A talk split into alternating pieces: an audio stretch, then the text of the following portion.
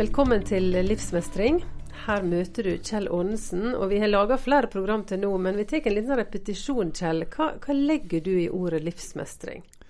Det handler jo om å få hjelp til å mestre livet. Livet er det mye godt i, og det er òg mye vanskelig og utfordrende for oss alle sammen. Og Derfor er livsmestring undervisning eh, basert på Guds ord og praktisk erfaring og god menneskekunnskap som, som skal sette oss i stand til å mestre livet og utfordringene og gledene enda bedre. Mm. Og nå framover så skal det handle om eh, skadedyr i tankene. Og eh, Kjell, du har eksempel på skadedyr i den originale betydningen, f.eks. i skogen. Ja, jeg har ikke veldig mye greie på det, men jeg vet at det er noen, som, noen sånne skadedyr som heter granbarkebille. Jeg har lest at de kan opptre i så store mengder at de kan drepe svære tre. Og derfor fanges tusenvis eh, av granbarkebiller i felle for å beskytte skogen mot det. Mm. Og Det er mange eksempler på sånne skadedyr i naturen. Og så har du i overført betydning da tatt dette her til å handle om skadedyr i tankelivet, som vi skal snakke om i dag. Ja, jeg tror vi alle har vært borti, og er stadig borti mange av oss, skadedyr i tankene. Det vil si ødeleggende og usanne tanker, enten om oss sjøl eller om andre, eller om ting som har skjedd, eller ting som kan skje. Det kan være f.eks. bekymringer er én type skadedyr, eller unødig gruing, at vi gruer oss til en eller annen sosial sammenkomst eller noe vi skal gjøre, og så viser det seg etterpå at det gikk helt fint. Eller veldig altfor pessimistiske tanker om oss sjøl. Jeg tror dette er gjenkjennbart for mange av oss. Eh, men hva kan vi gjøre med sånne vanskelige tanker, for de kan jo virkelig plage oss? Det første som vi, vi trenger å gjøre, det er å følge med på hva vi tenker. Sånn at vi kan oppdage forskjellen på sunne i forhold til usunne tanker. Forskjellen på sanne og usanne tanker. Og Her vil jeg jo igjen komme inn med ordspråken 423. Bevar ditt hjerte fremfor alt du bevarer, for livet går ut fra det. Og den engelske oversettelsen av det som jeg har nevnt i tidligere program, Be careful how you think. Your life is shaped by your thoughts. Vær varsom, nøye med hvordan du tenker, for livet ditt med følelse og atferd det formes av tankene dine. Nå skal vi altså snakke om eh, skadedyr i tankelivet. Og du snakker om sju vanlige skadedyr i tankene. Hva er de sju? Ja, det er enda flere for så vidt, men jeg har valgt ut sju. Eh, og det første av de som jeg vil nevne, det er kaller jeg for burdisten. Altså ikke buddhisten, men burdisten. Det er når vi tenker eller sier hva vi burde ha gjort, eller andre ikke burde ha gjort eller sagt. Det handler om eh, fortid, ting som har skjedd i fortida. Burdisme. Det neste kan ligne litt, grann, kaller vi for fortidsfrykteren. Det er når du lar deg plage av feilgrep eller skuffelse eller nederlag fra fortida som du ikke kan gjøre noe med i dag. Det tredje er, går i motsatt retning. Det er det vi kan kalle fremtidsfrykteren. Og det handler om bekymringer og engstelse for nær eller fjern fremtid. Det neste er forstørreren. Det er når vi ser på én konkret, isolert hendelse vi ikke var fornøyd med, så å si som et bevis på at noe som alltid skjer, som alltid går galt. Det neste kaller jeg for utsletteren. Det er når vi får gode tilbakemeldinger eller ros eller oppmuntring, og vi klarer ikke å ta imot, men vi forminsker eh, og reduserer positive tilbakemeldinger og ros. Og så er det tankelesning. Det er når vi tror vi vet hva andre tenker om oss. De har ikke sagt et ord om det, men vi tror vi vet hva de tenker, og da handler det særlig når vi tror at det er noen som tenker negativt om oss. Og det siste av disse sju, det er stempleren. Det er når vi setter negative merkelapper på oss sjøl. Alt dette og mer til skjer i tankene til, til, folk, og til de fleste av oss gjerne, ett eller flere av disse skadedyrene. Om ikke du kjenner deg igjen i alle, så vil jeg vel tro du gjerne kjenner deg igjen i ett eller to eller noen flere av disse skadedyrene. Og de kan gjøre livet vanskelig og av og til gi oss søvnløse netter. Ikke minst bekymringer. Ja, Vi skal nå ta for oss én og én av disse sju. Og tilbake til det første skadedyret, burdisten. Eh, med buddhisten så tenker vi at jeg sjøl eller andre eller noe som har skjedd, skulle vært annerledes enn det det virkelig var. Det, jeg burde ikke ha gjort det, men det ligger tilbake, det ligger i fortida, så jeg kan ikke gjøre noe med det nå. Og resultatet, når en tenker i den retninga, er at en blir låst fast i urealistiske krav til fortida. Det er noe som har skjedd. Vi var ikke glad for det, men vi kan ikke gjøre det om.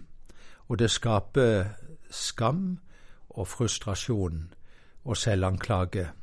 Og bruker vi det mot andre, så skaper det gjerne konflikt. Eh, jeg hørte en gang et lite eksempel, morsomt eksempel på det. Det var en familie som sagt og spiste, og så den lille gutten, sønnen i familien, slo til glasset med melk så det velta, og melka rant på gulvet. Og mor eller far sa 'du burde ikke ha gjort det'. Og da uh, fortalte de at den eneste som var i, i, samsvar med virkeligheten, det var katten som begynte å slikke i seg melka. Mm. Den forholdt seg til det som hadde skjedd, og ikke til det som burde eller ikke burde ha skjedd. Så her er vanlige uttrykk når vi eh, sliter med buddhisten, det at vi tenker 'jeg skulle ha gjort', eller 'skulle ikke ha gjort', 'jeg burde ha gjort', 'jeg burde ikke ha gjort det'. Og, eller at vi sier det til andre 'du skulle', eller 'du burde'. Her er noen eksempler eh, som vi kan bruke mot oss, som vi kan ha brukt mot oss sjøl. Jeg burde ikke ha spist så mye søtt. Jeg skulle ha lagt meg tidligere i går kveld. Jeg burde ha vært en bedre student. Jeg skulle ikke ha blitt så sint. Det er sånne burde-utsagn som en kan bruke mot seg sjøl. Brukt mot andre. En mor eller far kan si til sønn eller datter du burde ha gjort leksene dine nå du burde ha vært på tida, eller du skulle ikke brydd deg med det. Men det er uinnfrielige krav fra fortida hver gang jeg krever at noe som er gjort, ikke burde eller burde vært ugjort. Det er så fort gjort å tenke at det burde vært sånn og sånn, og så nesten så vi glemmer at det ligger i fortida, og det går ikke an å gjøre noe med det. Det er et godt poeng, Kjell. Hva er ditt råd for å få vekk denne buddhismen i tenkinga? Det er å øve oss til å forholde oss til virkeligheten, òg når den ikke er akkurat sånn som vi skulle ønske det.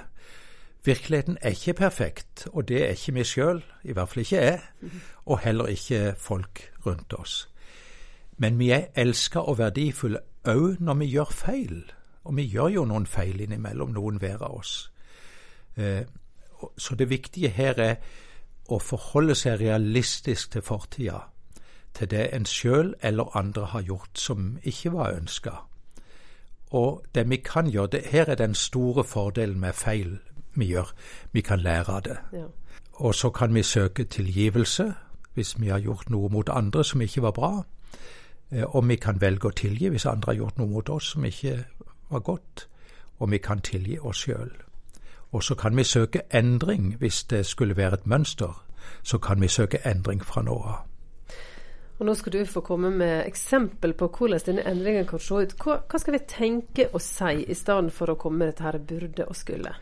Ja, jeg skal prøve å gi eh, forslag til endringer. Hvis du tenker eller har sagt til deg sjøl jeg burde ikke ha spist så mye søtt, så kan du uttrykke det som et ønske. Jeg ønsker å trappe ned søtsaker, for det kan du gjøre noe med. Du kan ikke forandre fortida, men du kan endre det fremover. Eksempel videre jeg skulle ha lagt meg tidligere i går kveld. Jeg, da kan du uttrykke som et, en anger. Jeg angrer på at jeg ikke la meg tidligere. Det er derfor jeg er trøtt nå. Jeg burde vært en mye bedre student, eh, hvis du tenker det om deg sjøl.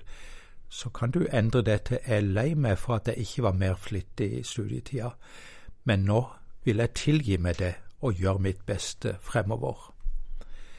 Og det neste jeg skulle ikke ha blitt så sint hvis du ble sinna i en situasjon og angrer på det etterpå. Jeg skulle ikke blitt så sint. Da kan du endre det til 'jeg har lett for å bli sint i noen situasjoner', og det er jeg lei meg for. Jeg vil søke hjelp, så jeg kan endre på det. Det var ditt forslag til å endre buddhisten mot oss sjøl. Men hva med dette med buddhisme mot andre? Ja, f.eks. hvis en uh, sier dette til en du burde ha huska å kjøpt melk sånn som du lovte. Heller endre det til å, så du glemte helt å kjøpe melka med deg hjem. Og hvis du sier du skulle ha vært på tida, det kan jo ikke hjelpe personen til å komme på tida når vedkommende kom for seint. Heller si det var leit at du kom for seint nå. Eller eh, nytt eksempel du burde ikke bry deg med at han blei sur på det. Heller endre det til så du blei lei det da han blei så sur på det. Og her tror jeg vi kan bruke Johannes 8,32. Da skal dere kjenne sannheten, og sannheten skal gjøre dere fri. Mm. Da har vi tatt den første av disse, disse skadedyra, Kjell. Og nå tror jeg bare jeg skal eh, tipse lytterne om å ta litt notat, for det er nyttig å få med seg dette her. Vi skal gå til neste. Det er fortidsfrykteren. Hva kjennetegner dine, Kjell?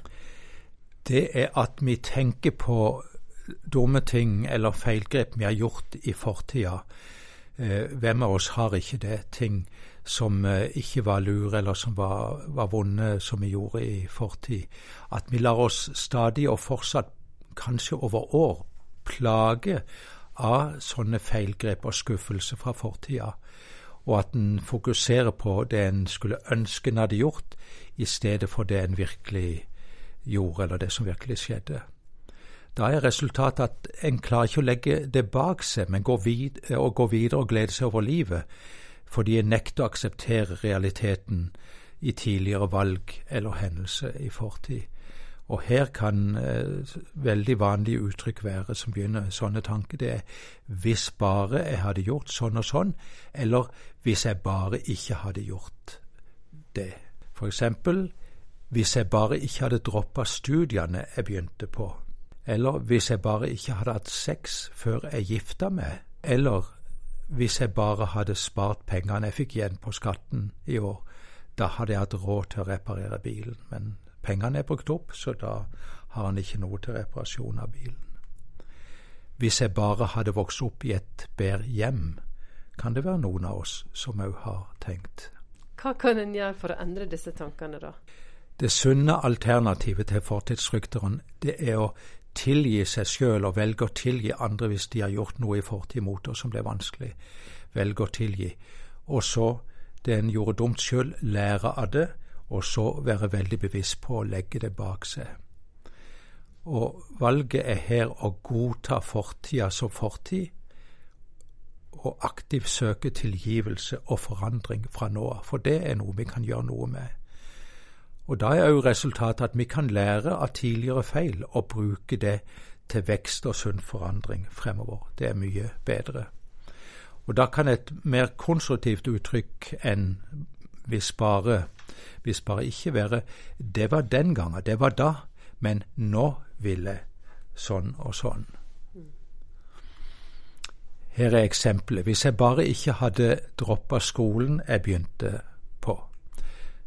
og så kan en lære det og tilgi seg sjøl og legge det bak, med å tenke i stedet jeg angrer på at jeg slutta på skolen, jeg velger å tilgi meg sjøl, og nå vil jeg gjøre mitt beste fremover. Det neste, hvis jeg bare ikke hadde hatt sex før jeg gifta meg, heller tenke jeg angrer på at jeg hadde sex før jeg var gift, og jeg vil be Gud om å tilgi meg. Hvis jeg bare hadde vokst opp i et bedre hjem, jeg vokste opp i det hjemmet, mitt eget barndomshjem, men nå vil jeg søke hjelp til å bearbeide og finne en sunn og god vei videre. Og her er et veldig viktig ord fra Bibelen, Filipperne 3,1. Jeg glemmer det som ligger bak, og strekker meg etter det som er foran. Det var fortidsfrykteren Kjell. Nå har vi snakket om to for vi lever jo her og nå, men vi tenker ofte både på fortid og framtid. Og det neste det er framtidsfrykteren. Hva er dette skadedyret? Det handler om bekymringer. Og det tror jeg er noe de aller fleste av oss kjenner godt til i vårt eget liv og i, i andres liv som er veldig nær oss. At vi er, kan være bekymra og engstelige for ting i nær eller fjern fremtid. Og da er ofte resultatet at vi bruker opp kreftene våre til å bekymre oss for innbilte fremtidige hendelser som vi likevel ikke har kontroll over nå. Og der vil ofte uttrykk være tenk om sånn og sånn skjer, tenk hvis det skjer. Her er noen eksempler. Tenk om vi får en bråkete nabo. For en god del år siden så ble det bygd en kommunal bolig for folk med eh, problemer med rus og psykiatriske lidelser. Og da tenkte jeg en god del i den byggeprosessen i, i, tråd med den tanken. Tenk om vi nå får bråkete naboer. Det fikk vi absolutt ikke. Jeg, jeg syns rett og slett at det er altfor stille i den boligen der. Det er sjelden jeg hører noe lyde derfra. Så det var en helt unødvendig bekymring. Eller hvis en tenker på helsa si. En er frisk, men en tenker tenk hvis jeg får kreft. Eller tenk om jeg ikke klarer jobben. Eller tenk hvis barna mine ikke finner gode ektefeller. Hva kan vi tenke i stedet for dette her, da? Det sunne alternativet er, som Jesus òg har lært oss, å ta én dag om gangen. Hver dag har nok med sin egen plage. Morgendagen kan vi ikke gjøre noe med, bortsett fra å legge den frem for Gud i bønn. Så valget blir da å leve her og nå, i dag, og stole på Gud når det gjelder fremtida, og heller endre bekymring til et ønske eller tema for en bønn, hvis det er noe en er opptatt av. Og Resultatet vil da være at en har mer fred, konsentrasjon og styrke for å håndtere dagen i dag. Og her kan et nyttig uttrykk være hvis, hvis en har en bekymring for noe som kan komme til å skje, at en da kan eh, eh, sted, stedet hvis det, det som jeg nå bekymrer for, skulle skje, så vil jeg. Og så si til seg sjøl hva en da i tilfelle vil gjøre, i stedet for bare å dvele med bekymringene. Her kommer eh, de samme tankene med forslag til hvordan en kan eh, tenke annerledes og ta én ting om gang, en dag om gangen. Tenk om jeg får kreft. I stedet tenke jeg velger å glede meg over god helse i dag. Eh, Framtida vet jeg ingenting om. Den legger jeg i Guds hender. Den neste tanken, irrasjonelle, framtidsfrykten. Tenk om jeg ikke klarer jobben. Skulle jeg få problemer i jobben, vil jeg søke hjelp hos min leder. Tenk om barna mine ikke finner gode ektefeller. I stedet mine bekymringer skaffet ikke en eneste god ektefelle. Det overlater jeg til de sjøl å velge, og til Gud mens jeg fortsatt ber for de. Og fra Bibelen, nå går jeg til Filipperne 4,6, vær ikke bekymret for noe, men legg alt dere har å be om, fremfor Gud. Vær ikke bekymret for noe, står det faktisk, men i stedet legg alt dere har på hjertet. Altså alt det du har lett for å bekymre deg for, fremfor Gud.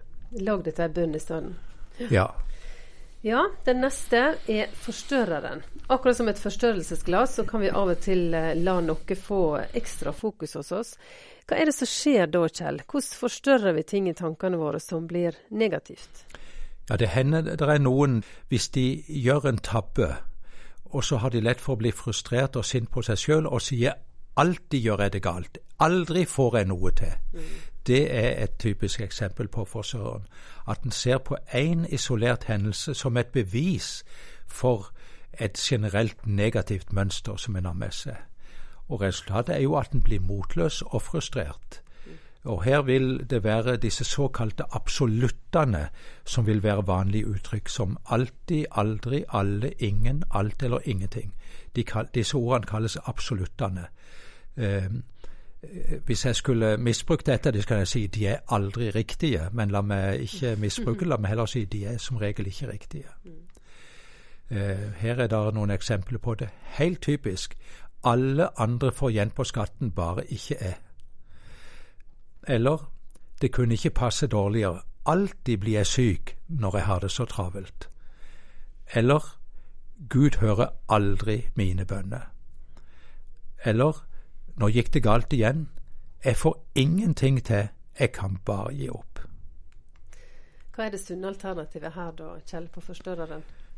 Det sunne alternativet her er å se ting i et rett perspektiv, og behandle én konkret hendelse som den er, uten å generalisere og gjøre det til alltid eller alle eller ingen. Og Resultatet er da at en er bedre i stand til å vurdere betydninga av konkrete hendelser som, som tar plass. Og uttrykk, et bedre uttrykk kan være det som skjedde her og nå, var sånn og sånn, i stedet for at alltid skjer det. Skal vi se om vi kan endre de eksemplene jeg brukte. Eh, her var et eksempel på forstørring. Helt typisk. Alle andre får igjen på skatten, bare ikke jeg. Ja, Det kunne jo vært interessant å ringe eh, ligningskontoret og spurt om det stemmer. Eh, I stedet tenker jeg er skuffa over ikke å ha fått igjen på skatten, men jeg er jo selvfølgelig ikke den eneste. Neste forstørrer tanken. Det kunne ikke passe dårligere, alltid blir jeg syk når jeg har det travelt. En bedre tanke.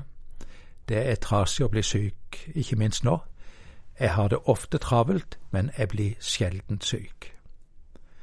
En ny forstørrertanke. Nå gikk det galt igjen. Jeg får ingenting til. Jeg kan bare gi opp. En bedre tanke. Jeg fiksa ikke dette, men det meste får jeg rimelig godt til. Jeg vil stå på og gjøre mitt aller beste. Eh, et ord fra Bibelen som kan brukes her og på flere andre skadedyr, er fra Romerne 12,3 tenk sindig. Vi kan ha lett for å generalisere og forstørre negative hendelser, som du beskriver her. Så et råd fra Bibelen altså, vær sindig. Så er det utsletteren da, Kjell. Hva er dette? Det er at vi forminsker eller reduserer eller motsier positive tilbakemeldinger som vi får eh, av ros eller oppmuntring, og heller forstørre de negative tingene. Og da blir resultatet at jeg klarer ikke å ta imot ros, oppmuntring og bekreftelse. Og at jeg da òg kjenner meg trist og tom og nedslått og håpløs gjerne. Her vil ofte et uttrykk være når noen gir god tilbakemelding til en, være 'nei, det var da ingenting'. Nei, det var da ingenting. Da utsletter en eh, det som eh, den andre personen sa av ros til en. For eksempel, hvis du har bakt ei god kake og får god respons på den, så svarer du nei, det er jo oppskrifta og ingrediensene som gjør kaka god. Jeg vil jo si da ok, legg oppskrifta og ingrediensene på kjøkkenbenken også, la de ligge der et par timer og se hva som skjer. Eh, respons på fint utseende, nei, nå må du gi det. Ser du ikke alle rynkene? Respons på noe fint du gjorde, ja, det kunne hvem som helst ha gjort eller du blir verdsatt som en person som er til å stole på. Å, du skulle bare vite om mange svakheter jeg har.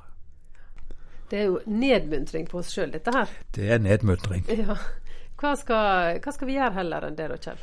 Det sunne alternativet er å ta imot og ta inn og ta til deg oppmuntringer og gode ord som du får, og være veldig bevisst på det.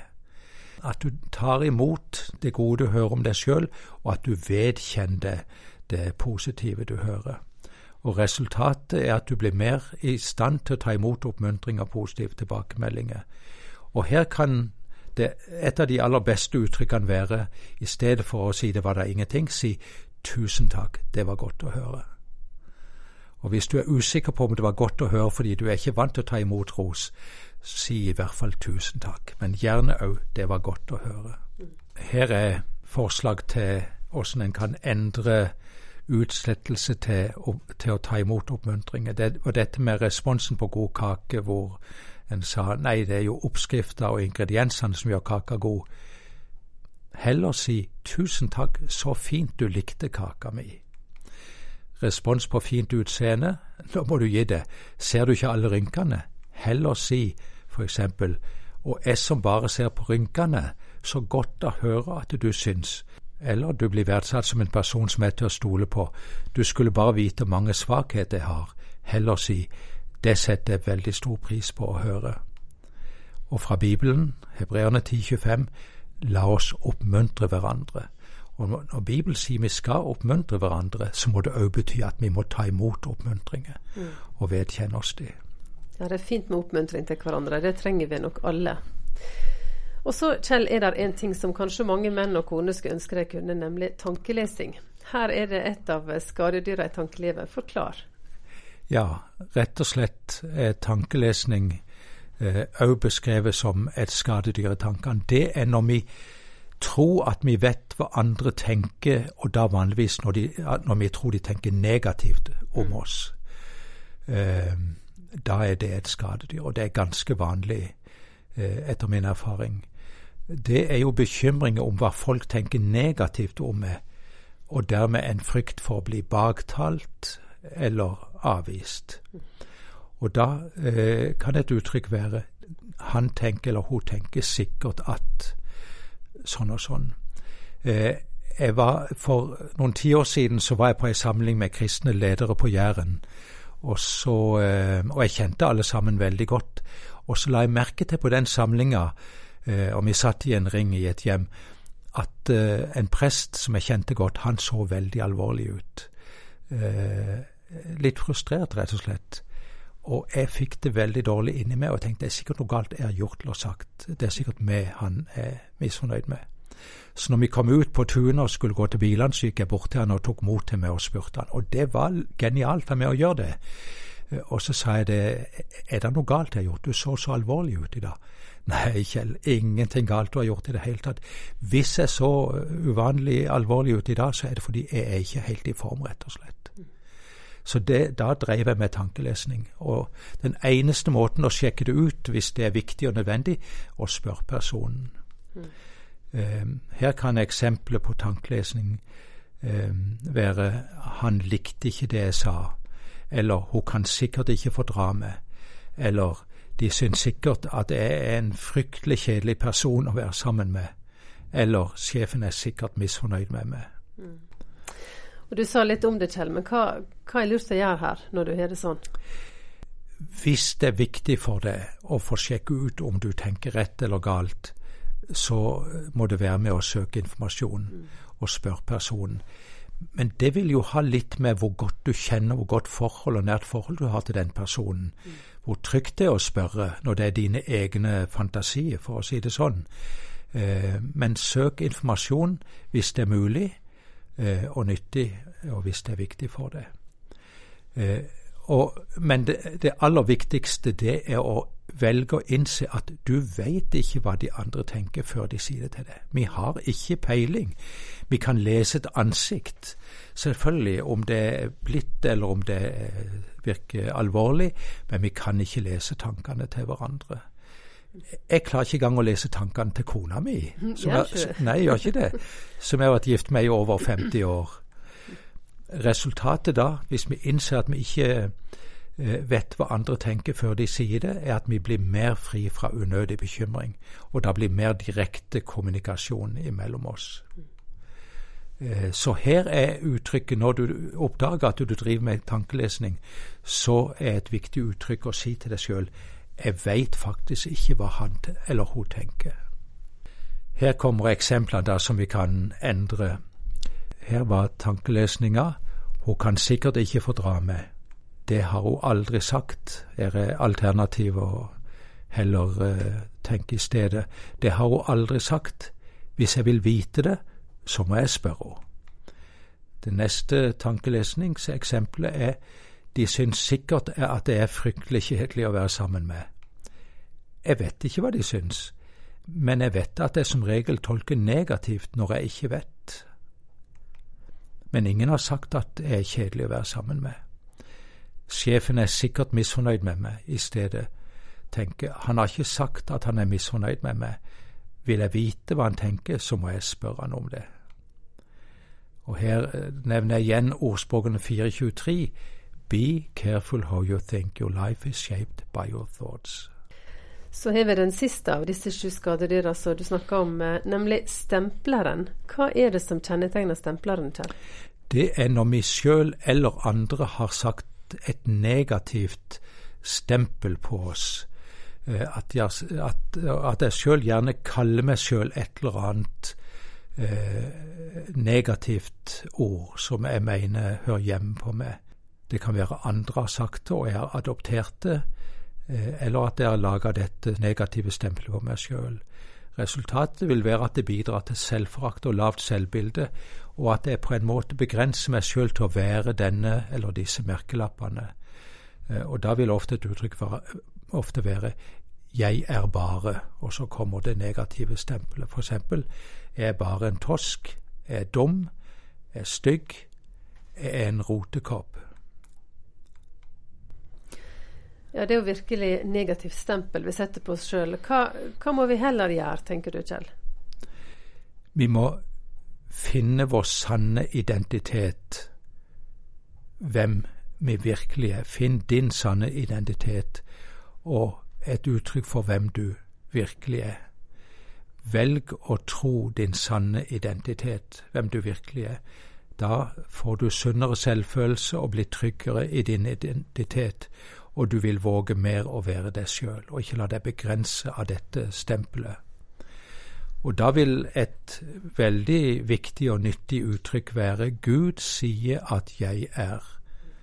Og da finner du ikke negative stempling i det hele tatt, hvis du ser hva Guds ord sier om oss og om deg.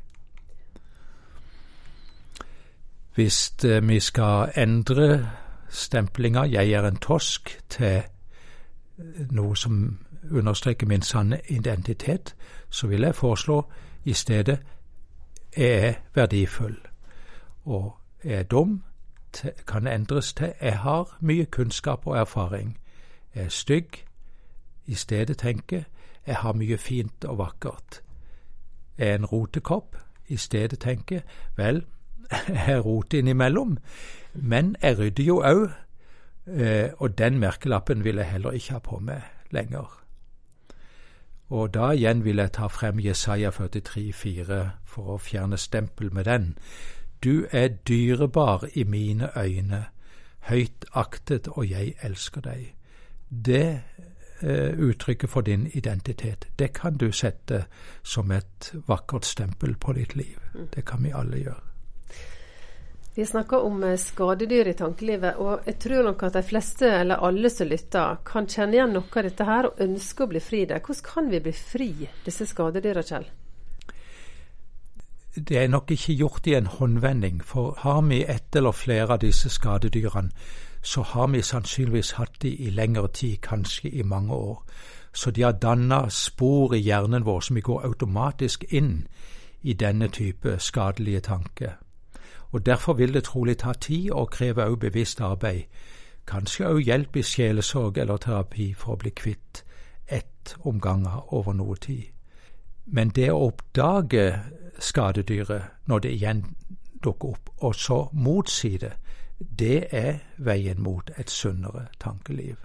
Du, I fortsettelsen av livsmestring så vil vi se hvordan vi kan oppdage og endre skadedyr i tankene ved hjelp av fem testspørsmål.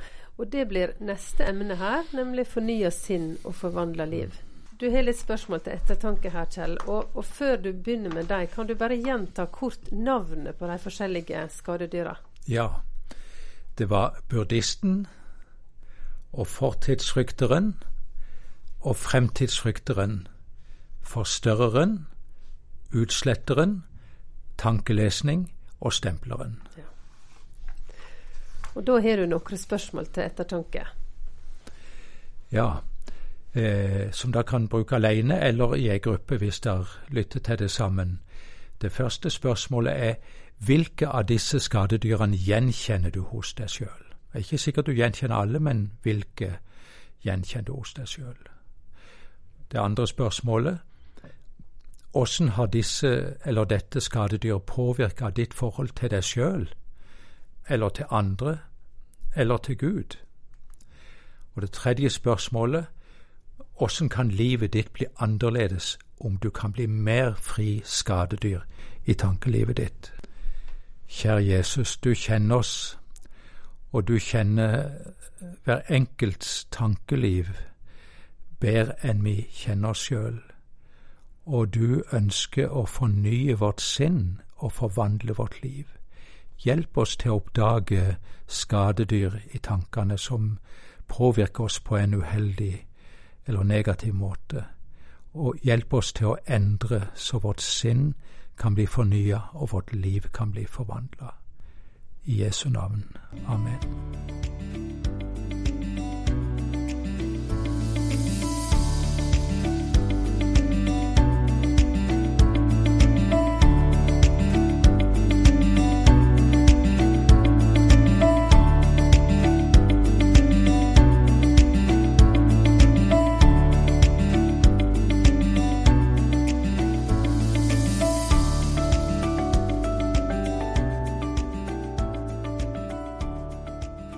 Serien Livsmestring møter du Kjell Aanesen, mangeårig sjelesørger og foredragsholder nettopp i disse temaene som handler om livet og relasjonene våre.